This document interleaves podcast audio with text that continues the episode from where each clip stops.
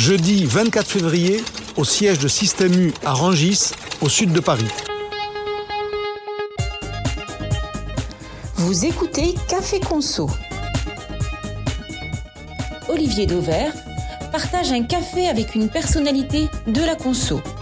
Aujourd'hui, Dominique Schelcher, président de Système U.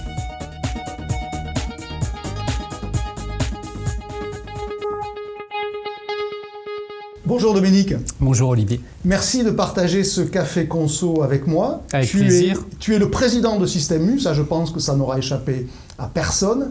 Système U, c'est 1600 points de vente à quelques unités près. 1670. Oula, 1670. C'est 73 000 collaborateurs. Absolument. Et environ 27 milliards d'euros de chiffre d'affaires. Je dis environ parce qu'on n'a toujours pas connaissance du bilan 2021. Rassure-moi, on est quand même deux mois après la clôture de l'exercice. J'espère que le président que tu es a quand même une vague idée du chiffre d'affaires de l'an passé. Oui, Rassure-moi au j'ai- moins sur le fait que tu le connais, toi. J'ai- quelques chiffres absolument, mais je voudrais dire que le chiffre que tu cites, euh, c'est le chiffre avec carburant, Oui. et que donc l'année dernière, on aura fait euh, pas loin de 23 milliards hors carburant, En progression de... 2%. Donc une progression sur une progression. Sur, sur une progression de 8,3% en 2020, et donc Système U sur deux ans euh, aura fait 10,3% de croissance, donc euh, bon voilà, on est plutôt, plutôt satisfait. Alors je t'ai proposé de partager ce café conso avec moi à l'occasion de la sortie de ton premier livre, Le bonheur est dans le pré, Absolument. qui sort le 3 mars. Mhm. Déjà, pourquoi ce livre? Parce que tu as des choses à dire, parce que c'est utile pour faire passer des messages en interne, parce que écrire un livre, ça pose son homme, et Dieu sait que pour le coup, je sais ce que c'est, parce qu'on te l'a demandé, ou un peu pour tout ça.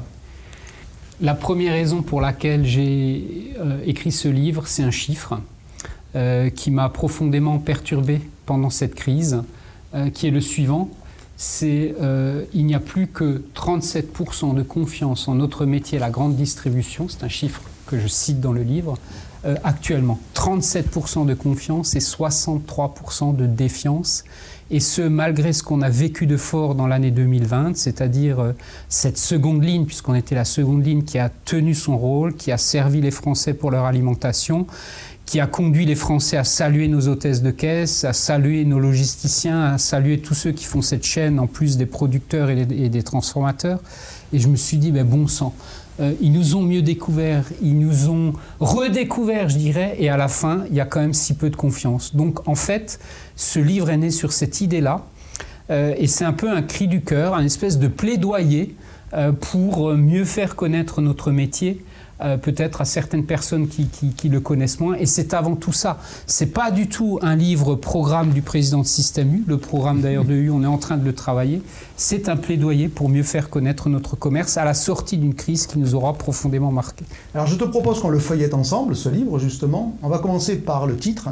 Le bonheur est dans le pré. Alors c'est pas le pré du film d'Étienne Châtillaise, hein, c'est C'est le prêt. Voilà, c'est le prêt. Alors avec l'accent que j'ai, c'est pas facile de voir la différence.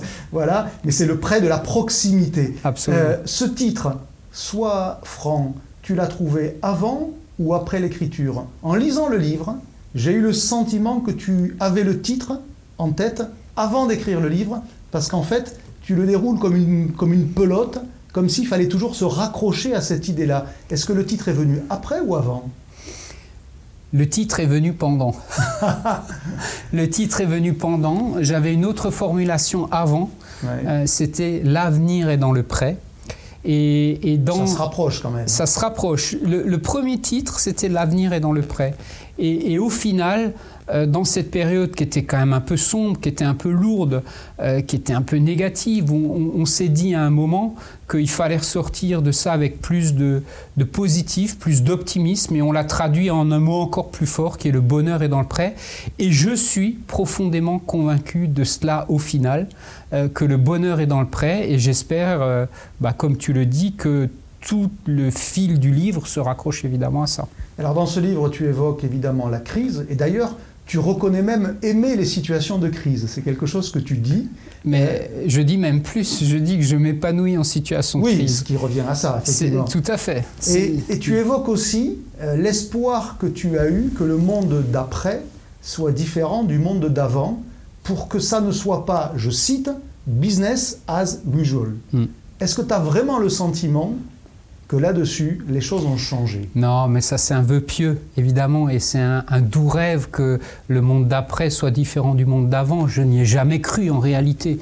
Je, je- Sincèrement, tu n'as pas cru quand même à un moment qu'il pouvait y avoir vraiment un après, tellement le pendant a été perturbant?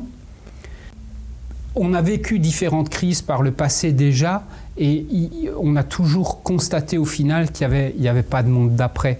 Bien sûr, on vit des choses fortes au cœur de la crise, et Dieu sait qu'on en a vécu des très fortes, mais, mais sincèrement, j'ai j'ai jamais cru que tout changerait. Par contre, qu'il y ait euh, des modifications euh, qui resteront à partir de là, oui, mais, mais on ne peut pas parler d'un monde d'après en réalité. Non, j'y ai jamais cru.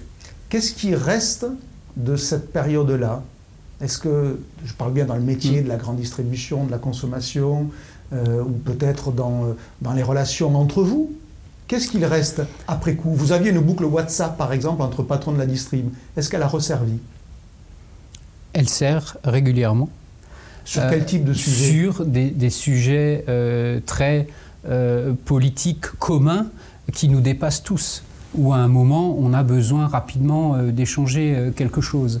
Euh, mais elle sert moins qu'au cœur de, la crise, ça c'est sûr. Donc non, ce qu'il reste au niveau du métier, c'est vrai qu'il y a quand même eu une formidable collaboration pendant cette crise. On ne s'est jamais autant appelé en collectif, en one-to-one. Et sincèrement, et je le dis d'ailleurs dans le livre, j'ai appris à, mieux connaître certains de mes confrères et ça a été un plaisir en fait, ces moments de partage. Euh, on, a été, euh, comment dire, euh, tous mobilisés sur le maintien de la chaîne alimentaire et je pense qu'on a tous à un moment d'une façon ou d'une autre pris conscience de, aussi de la fragilité quand même de cette chaîne. Alors certains peut-être plus que d'autres, mais il y a une vraie fragilité. Et je le dis, moi je le traduis de la manière suivante. Cette chaîne, elle a la force de son maillon le plus faible. Euh, quand une chaîne craque, eh ben, elle craque pour tout le monde en fait. Et aujourd'hui, le maillon un peu faible, c'est quand même le monde agricole. Il faut qu'on y fasse attention, quoi. Ça, c'est un peu côté métier. Après, ce qui pour moi reste aussi de cette crise, c'est quand même, quand même, à un moment que les gens ont redécouvert notre métier quand même, y compris en interne. C'est-à-dire que moi, j'ai des hôtesses de caisse. Chantal, que tu as croisé au magasin, qui était tellement fière d'avoir sa photo faite par Olivier Dauvert, et, et qui part à la retraite à la fin du mois. Chantal part à la retraite là. Ah ben, ça me ferait plaisir de venir la revoir. Eh je ben- dis ça sous le contrôle de Madame Dauvert, bien sûr. Mais... Euh, non, elle part, ouais, c'est vraiment une page qui se tourne. Euh, tous ces gens qui travaillent au quotidien pour euh, nos clients, etc., ont aussi redécouvert finalement quand même le sens profond de ce qu'on fait. Oui, mais je te rappelle que à la question que je t'ai posée sur pourquoi ce livre, tu me dis parce que Oui, ben, en je me suis rendu temps- compte qu'on est encore mal aimé et que En finalement temps, on a été aimé et on ne l'est plus. C'est tout le paradoxe, c'est tout le paradoxe et c'est tout ce qui a fait naître ce livre. Il y a eu un moment, je pense quand même, où, les gens ont redécouvert. Après, en interne, ça reste. En interne, ça reste. Aujourd'hui, on, recrute ici, par exemple, à la coopérative à Rungis, des gens qui nous disent non, non, moi j'ai vu que tout ce métier avait de nouveau du sens et je pense que euh, euh, auprès des étudiants qui parfois avaient peut-être une très mauvaise image de la grande distribution, là on a refait une petite piqûre tout à fait positive. La, la défiance, elle est au niveau du client, du client final, qui visiblement a euh, un souci en partie avec nous. Et, et- et c'est pour ça que je veux me battre pour passer d'autres messages. Alors justement, tu as un chapitre sur le consommateur schizophrène. Ouais, Il s'appelle comme ça d'ailleurs, le chapitre. tout à fait. Mais les commerçants, et d'ailleurs eux aussi, ne le sont-ils pas tout autant que le consommateur schizophrène Parce que tout le monde est d'accord pour être meilleur, pour euh, mettre le bien commun avant toute autre chose, pour ne pas détruire de la valeur. Mais dans les faits, dans la pratique du quotidien, même chez eux, on fait comme, comme chez les autres. Je vais prendre le cas des promotions sur le porc en janvier. On a beaucoup glosé sur une promotion chez un concurrent. Il y a eu du 1,44€ le kilo chez vous, prix déduit de la carte de fidélité. Bon, euh, est-ce que finalement, euh, le consommateur est schizophrène Soit, le commerçant il l'est aussi, et tout cela est bien normal, parce que l'un ne peut pas être différent de l'autre. Je reconnais bien euh, le spécialiste que tu es. Oui, bien sûr, euh, nous sommes aussi d'une certaine façon euh, schizophrènes, puisque parfois, c'est vrai, on peut faire le grand écart entre ce qu'on voudrait être des grands euh, engagements, une contribution euh, effectivement au bien commun et, la réalité de, notre métier. Mais moi, ce que je dis, c'est que l'un n'empêche pas l'autre et que dans ce monde qui a quand même changé, on doit faire les deux. Notre premier combat, c'est bien sûr bien servir nos clients avec les bons produits au bon prix et un prix bas, un prix bas si possible le plus juste possible. ça, ça reste la base. Et Système U va le dire de plus en plus fort à partir de mars prochain. Et en même en train d'annoncer qu'il y a une nouvelle campagne de pub qui va sortir. Absolument, ce sera le 4 mhm. mars. Mhm. Tout à fait. En plein salon de l'agriculture. Il, il, y a intérêt que ça soit entendable par les agriculteurs, ce que vous allez raconter. Et, je, pense que ça l'est. D'ailleurs, il y a un agriculteur dans le premier film euh, et avec une nouvelle, euh, une nouvelle présignature.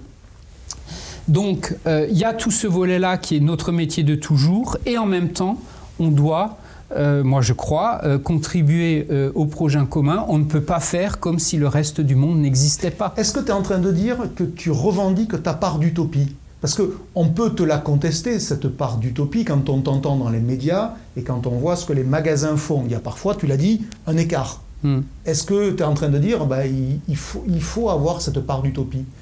Bien sûr qu'il faut avoir cette part d'utopie, encore une fois, dans un monde qui change et où le client peut-être pas tous, mais où certains aussi expriment la volonté euh, d'engagement différent des entreprises. Il y a un chiffre qui est cité dans le livre aussi, c'est 60% euh, des gens sont prêts à changer d'entreprise si elle n'est pas mhm. engagée comme il le faut à leurs yeux on ne peut quand même pas rester indifférent à ça.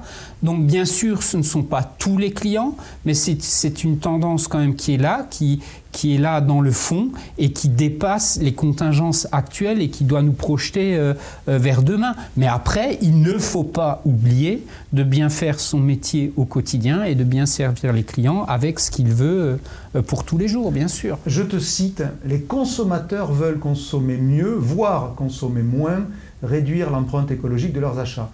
Quand je vais chez Action le samedi, parce que j'adore ça, parce que c'est quand même ça la France, hein, c'est Action le samedi, hein, c'est mm. pas le Monoprix de Neuilly le mardi matin. Quand je vais chez Action le samedi, j'ai l'impression qu'à l'inverse, ils en veulent toujours plus pour moins cher.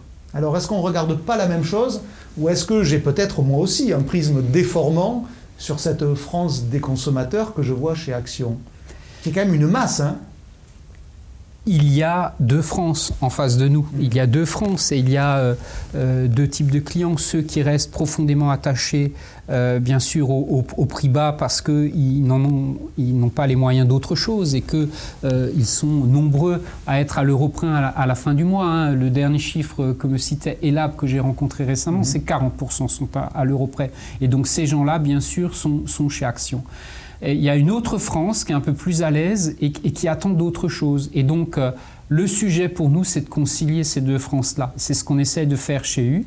C'est pas toujours euh, simple, c'est clair, mais on ne peut pas que traiter une partie des Français. Voilà. Donc il faut concilier les inconciliables, en fait, c'est ça que tu dis. Il, faut concilier euh, ces deux mondes-là mhm. et euh, avoir des offres pour l'ensemble de, ses clients dans un monde qui change et qui n'est plus celui de la consommation classique qu'on a connu pendant 50 ans.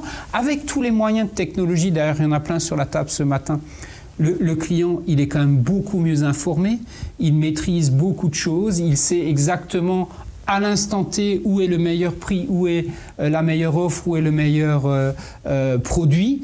Il, a repris le pouvoir un peu sur mhm. nous, hein, quand même, ça c'est une réalité. ça c'est le fameux consommateur, entre autres, dont tu dis que le mot est rentré dans le dictionnaire en 2022, que c'est un symbole fort de cette transformation. symbole fort, absolument. Alors, évidemment de manière très provocante, mais est-ce que c'est parce que le mot est rentré dans le dictionnaire que la pratique existe vraiment sur le terrain. Je reviens toujours à cette dualité en apparence entre ce que l'on pense et ce qui est la consommation en réalité. Est-ce que le mot dans le dictionnaire, oui, mais est-ce que, est que ça se voit? Mais un, dictionnaire, c'est un peu un éclaireur. Quand euh, Là, c'est l'amoureux des dictionnaires qui mais parle. Hein, évidemment, quand le comité éditorial de Larousse choisit un, un mot, c'est parce que ce mot a émergé, parce qu'il arrive dans la société aujourd'hui et qu'il va y prendre une place encore plus forte demain. D'accord? Donc on est peut-être au début de quelque chose. Moi, je le vois comme ça. Et à un moment, moi, je considère qu'il faut aussi éclairer tous les sujets et ne pas rester que bloqué en fait dans le quotidien. Et je te donne quand même un exemple fort du consommateur qui a changé pendant cette crise, qui aurait dit il y a cinq ans que nos magasins proposeraient des offres d'occasion, de textiles, de euh, jouets, euh, de jeux vidéo, de livres dans nos magasins. Mais on n'aurait pas imaginé une seule seconde. Mais là, on parle à qui? On parle au consommateur. Celui, un, qui a besoin d'un prix euh, euh, plus bas parce que le produit est très bien et que ça lui convient, et aussi celui qui dit mais moi j'ai pas besoin d'acheter neuf à chaque fois pour un produit qui est en parfait état. Et là on est au cœur exactement du consomme-acteur qui est là. Ne me dites pas qu'il n'est pas là. Il n'est il est pas là à 100%, bien sûr. Je suis pas dupe, je suis lucide. Mais encore une fois, ce livre est un plaidoyer. C'est peut-être un peu avec une dimension d'utopie, mais à un moment euh, les livres sont aussi là pour euh, mettre euh, sur la table des utopies, même si le quotidien est parfois un peu différent. En gros, il faut accepter la notion de graduation, c'est-à-dire en gros, on est dans, cette espèce d'entre-deux, et, en gros, il faut juger de la dynamique entre ce monde d'avant et ce monde d'après. Je parle de, Exactement. la consommation. On est dans un monde en transformation mhm. où tout n'est pas blanc, où tout n'est pas noir, où les choses commencent à se croiser et où le monde final de demain n'est peut-être pas encore complètement dessiné, mais on en voit les prémices. Donc c'est l'éloge de la nuance. C'est l'éloge de la nuance. L'éloge de la nuance, qui est la nuance qui est un terme un peu euh, en vogue actuellement avec des livres entiers qui sont mm-hmm. euh, écrits sur le thème de la nuance. Et je, ne sais pas exactement quelle sera la photo du monde euh, de la consommation d'après, dans 10 ans, dans 15 ans, et on y réfléchit ensemble euh, chez U. Mais en même temps, on ne peut pas dire que parce qu'il y a plein de monde chez Action le, le samedi matin à 10h, que ce monde ne change pas, mhm. parce que nous, on le voit dans les magasins U changer aussi. Et à 10h le samedi matin à Fessenheim, euh, j'ai aussi plein de clients qui sont heureux d'être dans un lieu de vie, de boire un café, euh, d'échanger et de trouver plein de bonnes offres aussi. Hein. Il n'y a pas que Action dans la vie. Alors on continue à feuilleter l'ouvrage, tu, tu évoques l'avenir de ce secteur, et je te cite, alors là je t'ai trouvé euh, pessimiste, nous vivons la fin de l'époque des grandes surfaces alimentaires, de la distribution de masse. C'est dans les premières pages d'ailleurs. Moi, la vache, Mais tu crois encore à ton métier Je l'ai écrit pour Olivier Dauvert. Ah ben, en eh ben, sachant, eh ben, je lu. Eh en, sachant que sur cette page, il sursauterait. C'est un peu de la provoque, évidemment. Je suis lucide, on est là-dedans. Mais je l'écris un peu en, termes de, de provocation pour dire que d'une certaine façon, euh, ce monde-là euh, est, en train de changer. Quand on a une pression telle sur l'artificialisation des sols de la part du gouvernement, c'est quelque part une traduction de ça. On ne pourra plus faire euh, exactement ce qu'on a fait pendant 40 et 50 ans dans notre métier sur les implantations, parce que la société n'en veut plus, parce que le politique n'en veut plus. Et donc, quelque part, derrière un peu cette caricature que j'ai écrite... Sans nuance, hein, pour le coup. Là. Sans nuance sur le coup, mais, mais un livre est là pour provoquer aussi, et tant mieux, et ça nous conduit à cet échange. Euh, voilà, bien sûr, je, je, dis ça comme ça, oui. Mais du coup, si, si on essaye de mettre un peu de nuance, justement, c'est quoi l'avenir? Est-ce que durablement, les hypermarchés, même s'ils sont plus petits les vôtres, mais les hyper, les super, demeureront le, circuit dominant de l'approvisionnement alimentaire des Français? Ou alors il faut carrément s'attendre à, euh, au nom de la fragmentation que tu évoques aussi, à une forme d'éparpillement de nos dépenses alimentaires dans un nombre de circuits incalculables.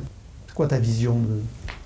Il y a une fragmentation, elle est là, et en même temps, euh, il y a un, exemple fort qui émerge de cette crise, c'est qu'en 2020, euh, la fragmentation était encore plus forte, puisque en proximité et ayant le temps, euh, les gens sont allés euh, encore plus souvent chercher un panier de légumes dans la ferme d'à côté, un paquet de viande fait par le boucher, du, pas par, le boucher, par l'éleveur du mhm. coin quasiment, etc. Hein, on l'a vécu ça.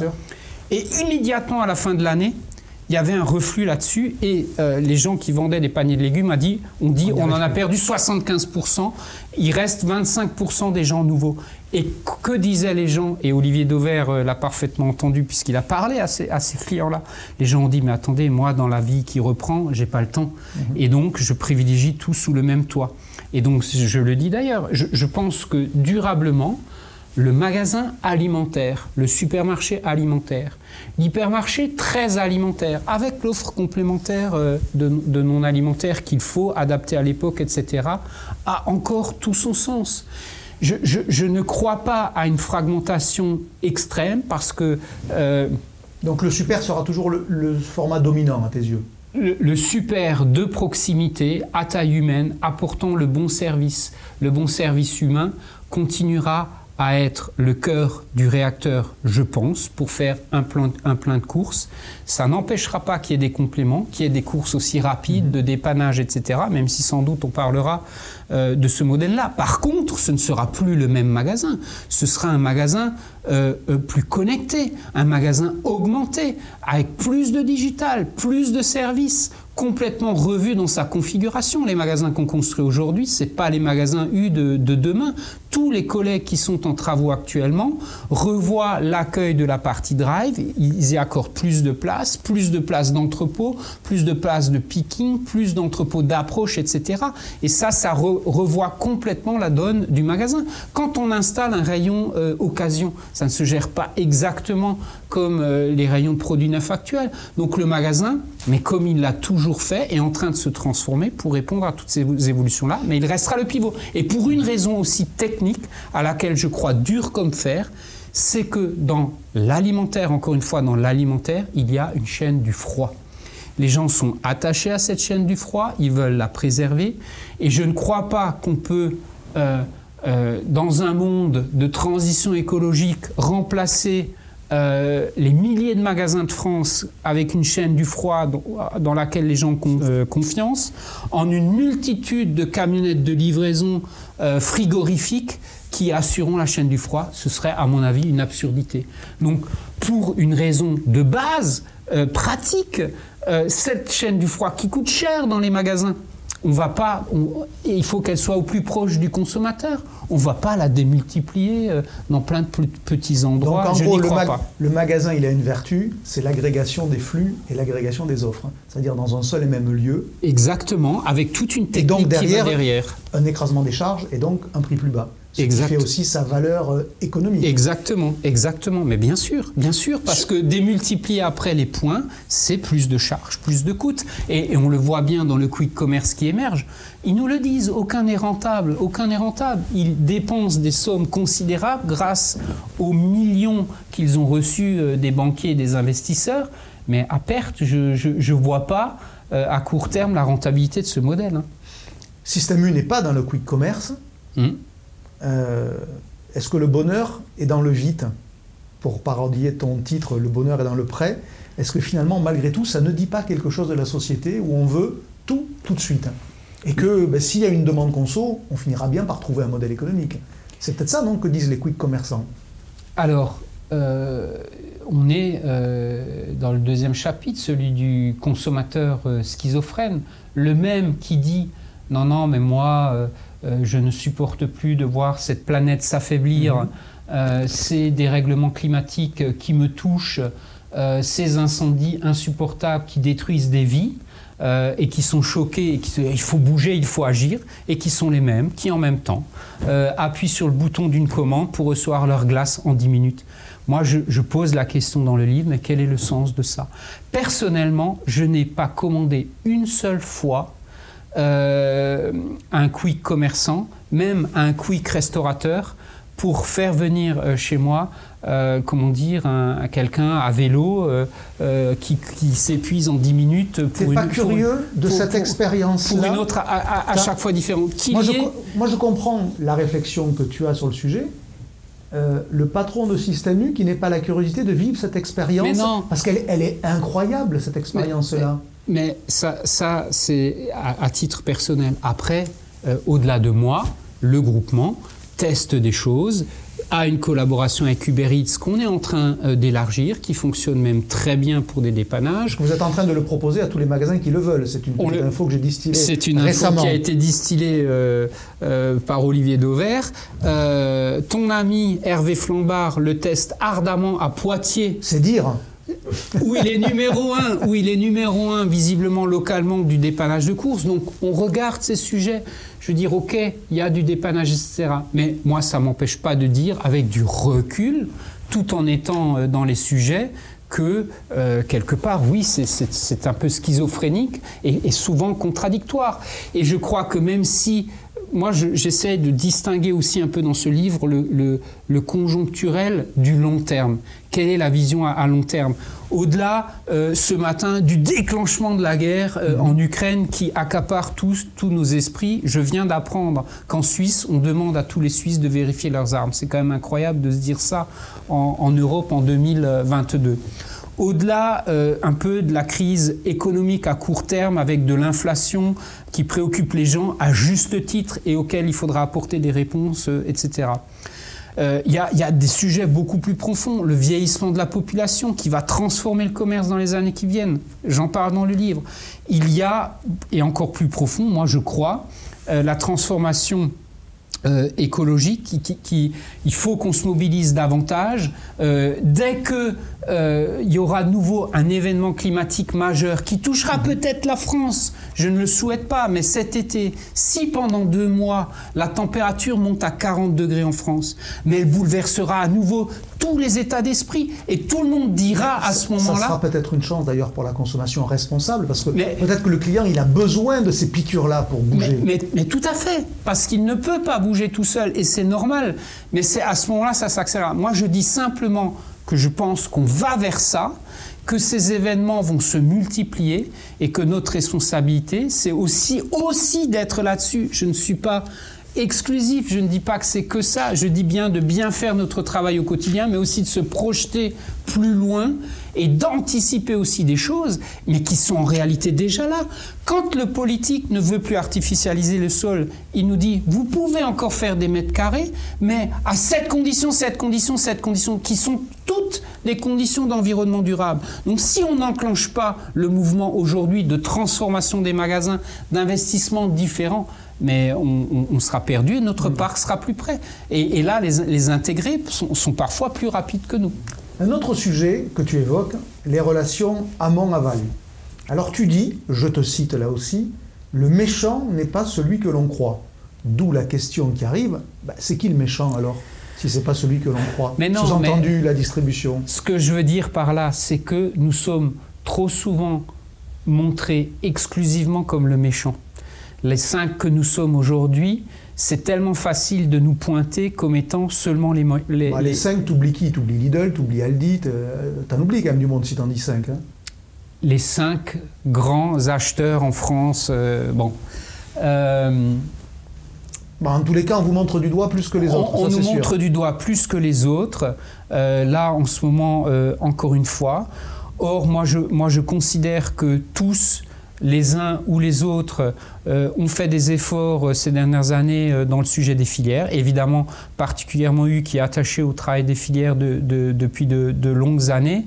U qui a aussi une attention peut-être plus forte aux parties prenantes. moi, quand en mars 2020, on se réunit tous les jours avec les confrères, avec les ministres, avec les, les, représentants des producteurs et des transformateurs pour que cette chaîne elle tienne, moi je touche du doigt quand même le fait que euh, peut-être cette chaîne, elle, peut craquer et que dans 10 ans, si on ne fait pas gaffe, euh, on sera dépendant euh, très fortement d'importations peut-être de produits de moindre qualité. C'est ce qui est arrivé au cœur de l'Europe et qui peut-être arrive nouveau aujourd'hui avec, avec la guerre en Ukraine. Mes confrères européens que j'ai vus à l'été 2020 m'ont dit, mais Dominique, tu sais, nous, du jour au lendemain, quand les frontières se sont fermées, 30% du magasin s'est retrouvé vide. Mais aucun de nos magasins ne s'est retrouvé complètement vide. Il y a eu des ruptures mais aucun, aucune catégorie n'a complètement manqué. Or, si on ne fait pas gaffe, si on ne fait pas attention à ça, n'en déplaise à certains, dans dix ans, oui, il y aura peut-être des produits qu'on ne trouvera plus en France. Et nous, on veut à notre modeste place, un peu contribuer à ça et y faire attention. Mhm. Euh, et, là encore, aujourd'hui, on se réveille en France sur la désindustrialisation. On dit mais merde, mais pourquoi euh, il n'y a plus de respirateurs? Pourquoi il n'y avait plus de masques? Pourquoi il n'y avait plus de certains médicaments? Mais parce qu'on a tout laissé filer. Mais c'est exactement ce qui risque d'arriver demain avec l'agriculture.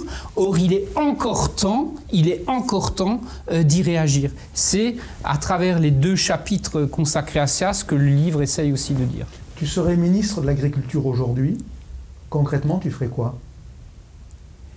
Justement par rapport à ce sujet de désagriculturisation, je ne sais pas si le mot existe, je suis sûr que non, mais je pense que tout le monde a bien compris, comme il y a eu cette désindustrialisation. Je ne serai jamais ministre de l'Agriculture déjà. Euh, mais, non, mais donc, à la situation, c'est l'objet du livre d'ailleurs. C'est une mission euh, euh, absolument pas facile et extrêmement difficile. Moi, il y a un premier sujet qui me tient à cœur, euh, c'est que euh, la jeunesse, il faut, euh, et puis c'est un sujet qui te tient à cœur d'ailleurs aussi, mhm. il faut mieux reformer les jeunes à, à l'alimentation, à la cuisine, à la valeur de l'alimentation et à tout ce qu'on peut faire. Pourquoi? Parce que tout commence par là en réalité. Quand un, un, gamin de 15 ans vient dans mon magasin, regarde le rayon et me demande mais c'est quoi ce truc? Et il a devant lui un navet, mais c'est monstrueux. Je veux dire, nous, moi j'ai été élevé avec ma grand-mère à cuisiner euh, et à regarder les bons produits qui venaient de son jardin. Et je savais euh, euh, la multitude des produits qui venaient de son jardin. il y a des enfants aujourd'hui, un, ils n'arrivent plus à reconnaître les fruits et légumes, ils pensent que le poisson, il n'est carré et que la viande, c'est que du haché. Donc la solution, c'est l'éducation à l'école la, la, première solution, c'est l'éducation, et au-delà de ça, après, c'est de nouveau de la pédagogie et de passer un message que euh, notre alimentation et une alimentation de qualité a euh, une, certaine valeur. Et, ça, il faut le redire, et en fait, pendant de trop longues années, on l'a plus dit. Là, tu te mets euh, dans le lot de ceux qui ont, système U, en tous les cas, qui ont participé à dévaloriser l'alimentation comme les autres. Malheureusement, vous y êtes aussi. Quand je citais tout à l'heure le prix du porc, c'est vous qui l'avez vendu à 1,44€. Oui, alors, en l'occurrence, prenons cet exemple précis je veux dire, cet exemple précis du port de, début d'année, il est fait en parfaite collaboration avec les producteurs de porc. il faut le savoir. Oui, c'est fait avec les organisations économiques et pourtant vous vous faites taper dessus par les syndicats. C'est-à-dire en gros, euh, ils ne se parlent pas entre eux, quoi. Ça revient à ça. Il y, a, quand même une, partie, euh, y a quand même une partie de ça. Et d'ailleurs, j'étais frappé par une phrase très forte euh, de Christiane Lambert dans sa dernière interview des Échos qui, à la fin, dit euh, on a une part de responsabilité, nous aussi, syndicats agricoles, parce qu'on ne fait que montrer tout le temps ce qui ne va pas. Or, il y a aussi euh, des choses qui vont et on devrait prendre plus la parole sur ces choses qui vont. Et elle, a parfaitement raison. Et je prends, nous aussi, notre part de responsabilité euh, du coup dans tout ça ces dernières années, mais je prends aussi aujourd'hui ma part de responsabilité pour essayer de changer cette réflexion. Dans cette même interview, et je l'ai en tête, mmh. elle dit aussi, en parlant des distributeurs en général, je cite, ils sont sans foi ni loi. Est-ce que euh, on prépare l'avenir quand euh, on tape matin, midi et soir sur le débouché ultime de sa production? Elle le dit comme ça. Ils sont sans foi ni loi. C'est frappant. Je ne suis évidemment euh, pas d'accord avec ça. Je pense qu'on fait plein d'efforts que ces efforts souvent ne sont pas reconnus à leur juste valeur, qu'il y a des choses bien sûr à améliorer. Après, moi j'ai eu beaucoup euh, les, représentants des syndicats agricoles au téléphone ces derniers temps, puisqu'on a eu beaucoup de visites sur le terrain, hein, euh, en Bretagne notamment, mais aujourd'hui jusque dans le 49, euh, dans le Nord, etc. On, on s'est beaucoup parlé et du coup, certains font aussi la part des choses et voient bien que tous les acteurs euh, n'agissent pas de la même façon. Est-ce que c'est pas ça qui manque finalement euh, pour établir une relation un peu plus constructive C'est tout simplement qu'elle soit d'abord pacifiée, parce qu'elle n'est pas pacifiée. Ils passent leur temps à vous taper dessus, et vous, vous, vous, passez votre temps à vous défendre. C'est un vous général, hein, bien sûr. Oui, tout à fait. Ça ne crée pas les conditions euh, d'une paix constructive, cette affaire-là. Pour que euh, les choses avancent, il faudrait un peu plus de confiance. Confiance qui est mmh. d'ailleurs mmh. un mmh. des chapitres du livre aussi. En, général, dans le commerce, tout, tout est basé sur la confiance. La confiance avec le client, mais aussi la confiance, effectivement, entre, entre producteurs et, et, distributeur, c'est vrai qu'elle n'est pas suffisamment là. Donc ça veut dire quoi? Ça veut dire qu'il faut qu'on travaille davantage sur d'autres sujets qui nous rassemblent le reste de l'année pour être capable, au moment où on, négocie, euh, de dépasser les contingences du court terme. Alors tu dis aussi dans ce chapitre sur les relations amont-aval, tu dis pas de caricature, c'est ce que tu appelles de tes voeux, mais tu compares allègrement la rentabilité des distributeurs, 2%, avec la rentabilité de Danone ou de Nestlé, 15-17%. Euh, est-ce que c'est quand même pas euh, servir toujours ce même argument? On sait bien que dans l'industrie et dans la distribution, il n'y a pas le même besoin de capital à la base, donc que les rentabilités soient différentes, c'est juste normal pour que les capitaux soient au final rémunérés à peu près à la même chose. Quand on sert cet argument de dire Nestlé gagne 17%, moi je gagne 2, est-ce qu'on est constructif? Ou est-ce qu'on est dans la caricature aussi? Celle que tu ne voulais pas pourtant. Une réalité qu'il faut partager et qui est souvent méconnue. Et mais vous n'avez pas les mêmes besoins en capitaux dans ces deux métiers-là. Donc euh, que l'industriel gagne plus. Mais, mais, les, besoins, les besoins d'investissement dans notre métier aujourd'hui, mais ils sont considérables. On a revu pendant euh, une dizaine d'années toute notre logistique, mais au prix de centaines de millions d'euros d'investissement. On, démarre un projet de 300 millions d'euros d'investissement dans euh, nos, systèmes d'information. Un magasin, il coûte deux fois plus cher à faire aujourd'hui qu'il euh, le fallait il y a 15 ans. Et on n'a pas besoin de, de, capitaux pour investir. Je n'ai pas dit que vous n'avez pas besoin, j'ai dit que le rapport entre les deux était quand même différent. Même un magasin aujourd'hui qui coûte deux fois plus cher, il coûte moins cher qu'une usine à construire. C'est factuel, ça. il y a des tas de sujets très, très documentés, mais au, delà de ça, c'est est-ce que quand on, on compare la rentabilité, est-ce que justement on n'est pas dans la caricature? Moi, je mets sur la table un certain nombre d'éléments d'information qui ne sont pas assez euh, connus et qu'on a le droit aussi euh, de hmm. partager euh, pour, pour expliquer. Je veux dire, je pense que le niveau de rentabilité de la grande distribution est un des plus faibles de toutes les activités économiques en, France. En même temps, je veux dire, on s'en plaint pas. C'est une réalité, mais je, je, je mets plein d'éléments sur la table pour justement sortir de l'idée qu'il n'y a que nous qui gagnons plein d'argent, euh, etc., que l'essentiel du caddie qui est poussé euh, par un consommateur va dans la poche euh, du commerçant, c'est faux, puisque sur un caddie de 100 euros, à la fin de l'année, il, reste 2 euros. Moi, par exemple, en gros, chez moi, on travaille toute l'année, c'est ce que j'explique souvent à mes collaborateurs, on travaille toute l'année et tout le travail qu'on a fait, il reste une semaine euh, de chiffre d'affaires en gros, hmm. en bénéfice. Euh, et quand on leur dit ça, ils disent mais c'est tout, c'est incroyable, c'est pas possible, tout euh, ça pour ça. Sur ce sujet d'ailleurs, tu dis, et tu le dis deux fois, il n'y a pas d'actionnaire à rémunérer chez U. Tu le dis page 121 et page 152. Tu vois, je suis très, très précis. Il y a quand même des actionnaires chez U. Il y a les patrons de magasins. C'est pas honteux de le reconnaître. Hein il y a les patrons de magasins, mais il n'y a pas dans la structure collective quelqu'un, euh, il n'y a pas de résultat dans la structure. On est une coopérative, il n'y a pas de résultat. Ce qui reste euh, va, euh, va au magasin. Et, et, ce sont les entrepreneurs individuels qui sont rémunérés de leurs risques, oui. Et c'est bien ainsi, parce que sinon ça, bien ça, s'appelle le monde des bisounours. Sinon ça marche pas. Non, mais sinon ça marche pas. D'accord, c'était juste pour être sûr. Mais il n'y a pas d'actionnaire externe à eu, euh, comment dire, déconnecté de la réalité euh, du terrain, etc., et qui n'est là que pour attendre des dividendes. C'est pas ça. Alors toujours en feuilletant, je dois le confesser, j'ai découvert un mot. La sérendipité. Je le relis parce que je ne suis même pas sûr de l'avoir dit comme il faut. Je te cite, on connaît l'effet pervers des algorithmes qui nous enferment dans notre propre routine et suppriment toute sérendipité. Oh la vache, ça veut dire quoi exactement ce mot-là? En fait, pour expliquer la notion de ce livre, c'est quoi? C'est que finalement, les, algorithmes, par exemple l'algorithme de Netflix, mhm. nous enferment très vite, euh, comment dire, dans les catégories qu'on aime. D'accord? Et je le vois par exemple avec ma femme.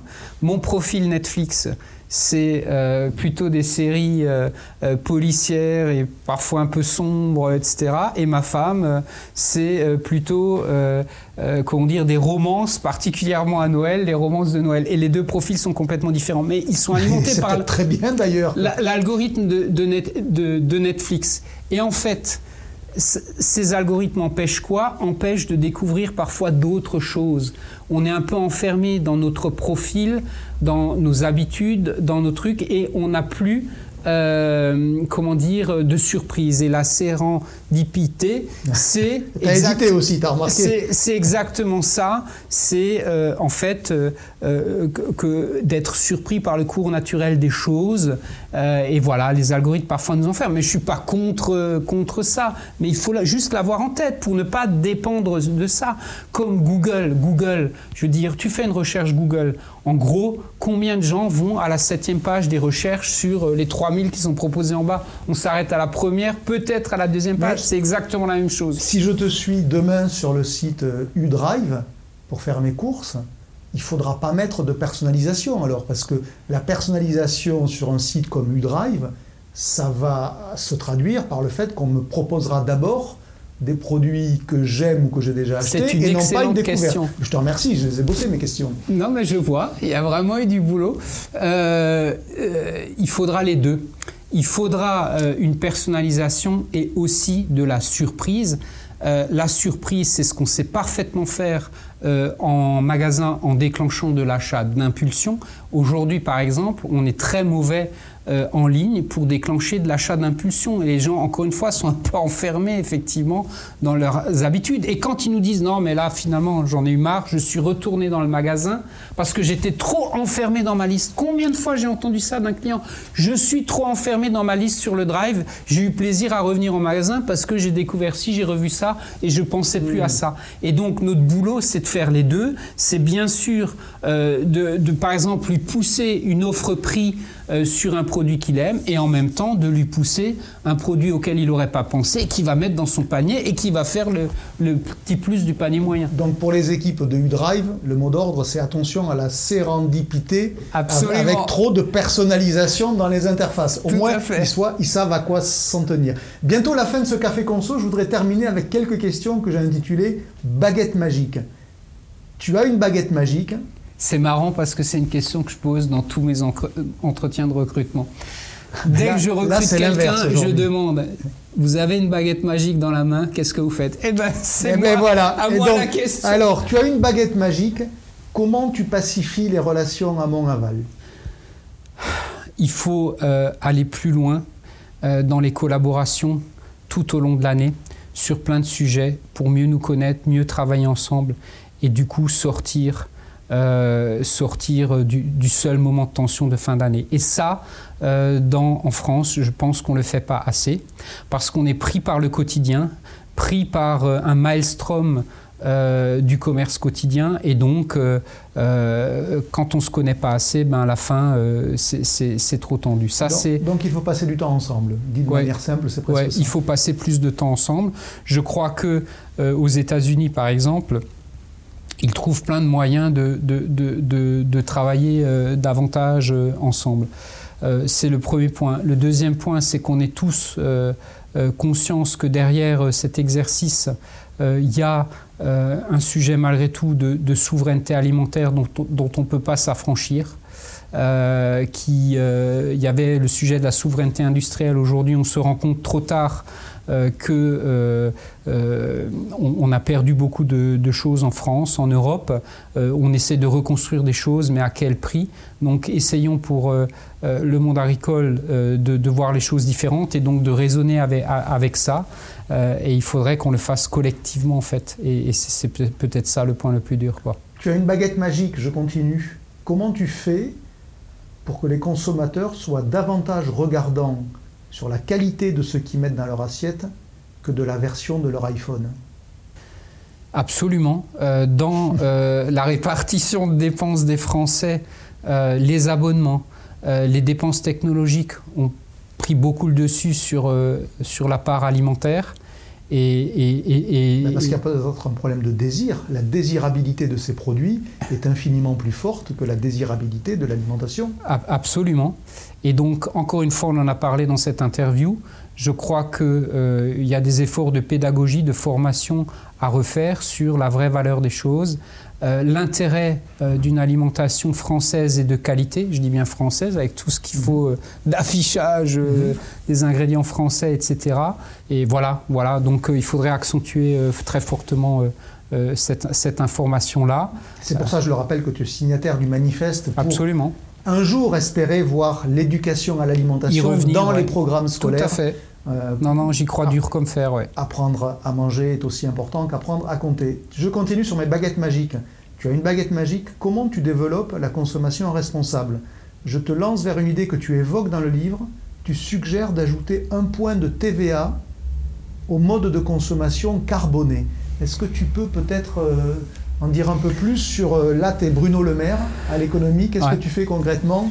Pour cette histoire de TVA carbonée. Non, mais c'est une, une, proposition euh, effectivement du livre qui vaut ce qu'elle vaut, mais que je fais, qui est de dire à un moment, et Dieu sait que je suis un commerçant qui n'aime pas les taxes, mais là, à un moment, pour changer les comportements, l'idée, c'est de taxer par exemple d'un point de TVA supplémentaire un produit euh, qui euh, ferait l'objet d'un trop fort impact par rapport à un autre. Voilà en gros. à quoi euh, tu penses concrètement Mais par exemple, quel produit je veux dire un, produit qui vient de très loin, qui a énormément voyagé, avec un coût de transport maritime ou aérien extrêmement fort, alors qu'on a un même produit euh, comment dire, euh, en Europe euh, dont l'impact est moindre sur truc.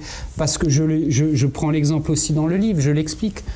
Le, vrai prix d'un produit, c'est pas finalement que le produit qu'on paye, mais c'est aussi celui de son impact sur un, peu les externalités. Sur les externalités, donc l'impact. Donc l'idée, l'idée, c'est à un moment, de manière attention parcimonieuse, très réfléchie, mais les produits les plus impactants, qui vraiment n'évoluent pas, euh, qui, euh, euh, comment dire, consomment énormément de matières premières, etc., enfin, qui vraiment un impact sur la planète, ceux-là, on, on, leur mettrait... En gros, c'est une fiscalité environnementale. Hein, c'est un peu une fiscalité hmm. environnementale au profit de, produits qui, eux, auront fait davantage d'efforts et qui sont plus vertueux. Voilà, à un moment, il faut faire la différence. Il y a une enseigne en Allemagne qui avait affiché les deux prix. Mais je le cite dans le livre. Qu'est-ce qui vous retient de le faire? Alors je dis pour ceux qui nous écoutent, il s'agit de mettre le prix que le consommateur va payer en mmh. caisse et puis le prix pour la société. Absolument. Et je crois que dans les exemples qui sont cités, il y a le litre de lait euh, qui, euh, a un prix payé par le consommateur, mais qui en réalité vaut plus cher pour la société. Et, celui qui vaut le plus cher de tous, c'est la viande. Mhm. Et donc, euh, qu'est-ce qui vous retient de faire quelque chose eh ben, J'adorerais faire ça chez Système U. D'où qu'est-ce qui te retient? Tu es eh quand même ben, le président, ce me semble. Mais tout à fait, mais je ne suis pas le seul décideur chez Système U, heureusement. Et ça, ça nous mène d'ailleurs à, à l'idée que, au-delà de mon livre Plaidoyer, Système U travaille actuellement ardemment à son projet euh, pour les années 2025 euh, euh, à 2030, mais ce projet ne peut être que collectif. Moi, je suis le porte-parole, je suis l'animateur, mais je ne suis pas le décideur tout seul dans mon coin. Mais si tu avais cette baguette magique-là, tu le ferais. si j'avais cette baguette magique, ça, je le ferais. parce que je trouve que nous, pour répondre à ta question, nous, on doit accompagner le consommateur qui exprime des choses dans les sondages, ce fameux consommateur qui est en train de bouger, etc., et qui dit Moi, je voudrais apporter ma pierre à l'édifice, mais je ne sais pas comment faire. Mais moi, on peut lui tendre la perche euh, sur des petits gestes, etc., et qui peut mieux le faire que le commerçant Voilà. Allez, dernière baguette magique, si tu l'as dans les mains, est-ce que tu fédères davantage les commerçants indépendants ou pas? Vous êtes trois aujourd'hui, vous faites à peu près la moitié du marché, est-ce que tu cherches à les fédérer? Euh, ton alter ego d'Intermarché a évoqué euh, Vincent Brossard qu'il y avait peut-être des choses à faire. Est-ce que c'est une direction qui est entendable? Ou vous êtes en fait trop gros déjà? L'avenir le dira. Nous ne sommes pas à la fin, je pense, euh, des recompositions dans le marché de la question, français de la distribution. Et, et donc, l'avenir dira dans quel sens pourront aller les prochaines reconfigurations qui sont toujours pleines d'opportunités. Et la toute dernière question, ton livre, est-ce que tu l'as envoyé à tous tes alter-ego patrons? C'est-à-dire à Alexandre Bompard, à, Michel-Édouard Leclerc, à Vincent Bronsard Est-ce que tu l'as envoyé à tous tes alter-ego ou pas? Pas encore. Qu'est-ce qui te retient? Tu sais pas quelle dédicace mettre à Michel, c'est ça? à, à, Michel, le livre est déjà parti. Et tu lui as dit quoi Qu'il fallait qu'il se calme sur le prix? Non, je, je, lui ai dit, euh, comment dire, euh, déjà euh, quelque chose déjà sur le livre, et ensuite je lui propose de poursuivre nos échanges, comme on l'a fait, je crois, avec pas mal de plaisir pendant cette crise. C'était un plaisir aussi de partager ce café conso. Merci Dominique Schelcher. Merci Olivier, c'était sympa.